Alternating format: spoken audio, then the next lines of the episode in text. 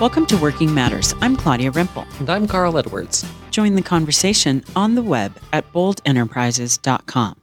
Well, here we are in week three, and we are getting into some interesting characters here on our topic of when playing by the rules yeah, backfires. We, we decided sort of to flip flip the topic on its head, flip what we think about work and the workplace, and kind of flip it on its head, and kind of turn the tables on people who think they're just doing great. That's right. We're all promoting healthier, more vibrant, more cooperative workplaces.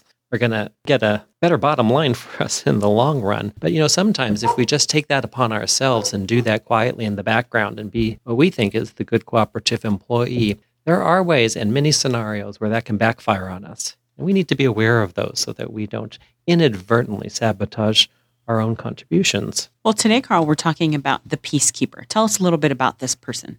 Well, this person takes on a responsibility of making everything go as smoothly as possible for everyone else. What happens in any workplace is you got a variety of unpleasant things that happen. You've got your complaining coworker. Oh, there they are giving us more to do, changing the deadline again. Oh, that affects me so much. Whine, whine, whine. You know, the peacemaker wants to make it better for them. So we'll help them out and get their work done. Or you got your angry supervisors, you know, explosive types out there who cannot deal with things that don't go smoothly and they're looking for someone to blame and start yelling first and thinking and questioning later. And so the peacekeeper, you know, immediately changes what they're doing to make this temper tantrum go away. Now, those are great efforts, but what's happening, what we want to draw people's attention to and raise your own personal awareness about is that that, that can backfire so that you are actually giving yourself more work by protecting that coworker or you are you know, somehow diminishing your own prospects to mollify immature person in power who lost their temper. And so we're going to chat about that some today. This is the peacekeeper. So it seems like this person may take on responsibility in sort of a, a working atmosphere that may be misplaced or may actually be keeping progress or change from happening.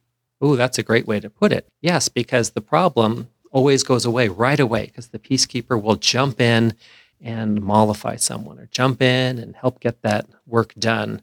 And if something is a problem, that problem needs to rise to the surface and get addressed so that it doesn't happen again. And yes, inadvertently, this person keeps that from happening. The people with the bad tempers get away with it. People who complain and don't pull their weight get away with it because from you know the distance away, the distance of their supervisor from them, everything looks like it's going along just fine.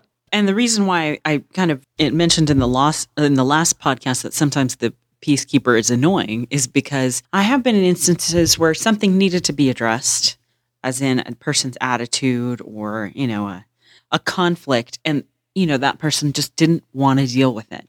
And so it actually made the problem worse. Mm. it made everybody else kind of upset because it wasn't the reality of what was going on. That's a great way to put it.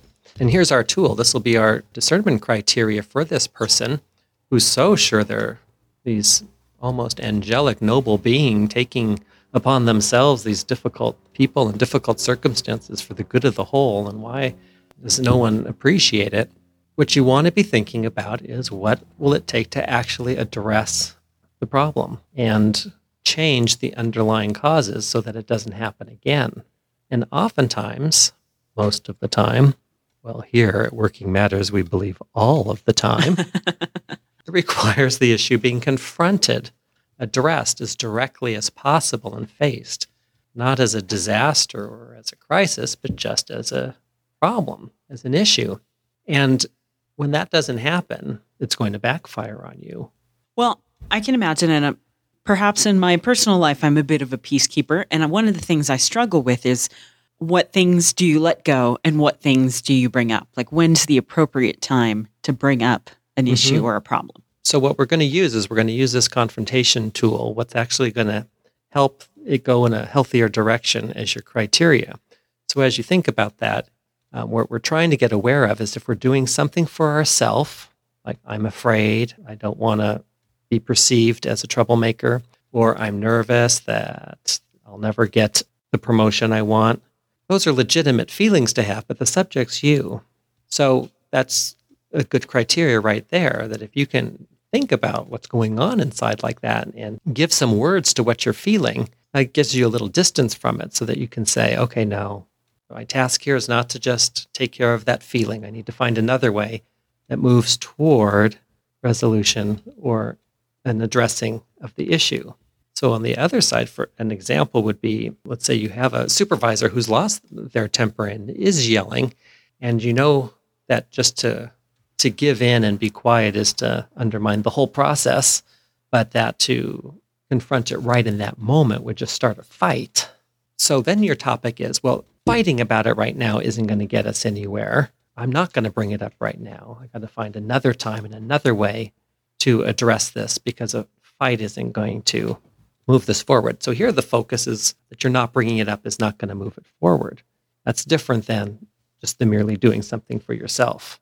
And we have talked in our other series on of podcasts about when dealing with conflict to take your to really be able to take yourself out of the equation. So it's not a personal attack, it's not a personal vendetta against you or against that person that it becomes about the work that it becomes about, mm. you know, what you're doing.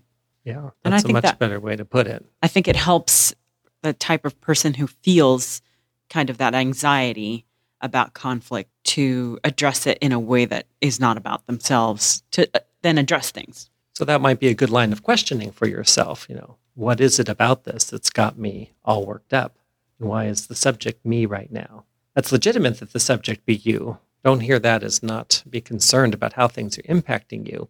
All we're using it for is a clue to think, okay, the basis for my reaction is not what's best for going forward and gives you a little space to think of alternatives. Well, I can imagine if you are a person that kind of is not wanting to speak up, not addressing an issue, not wanting to cause a fuss or get anyone in trouble, you may be the one that gets in trouble in the end in, in terms of I hate the term getting in trouble because it seems like such an infantile thing, but it may be something that affects you if you don't bring up, you know, a coworker's issues or some kind of, you know, wrongdoing that you may be the one who knew, who knew better, and eventually the one who suffers consequences. One of the most common ways of helping a complaining, non performing teammate backfires is that their work is always getting done.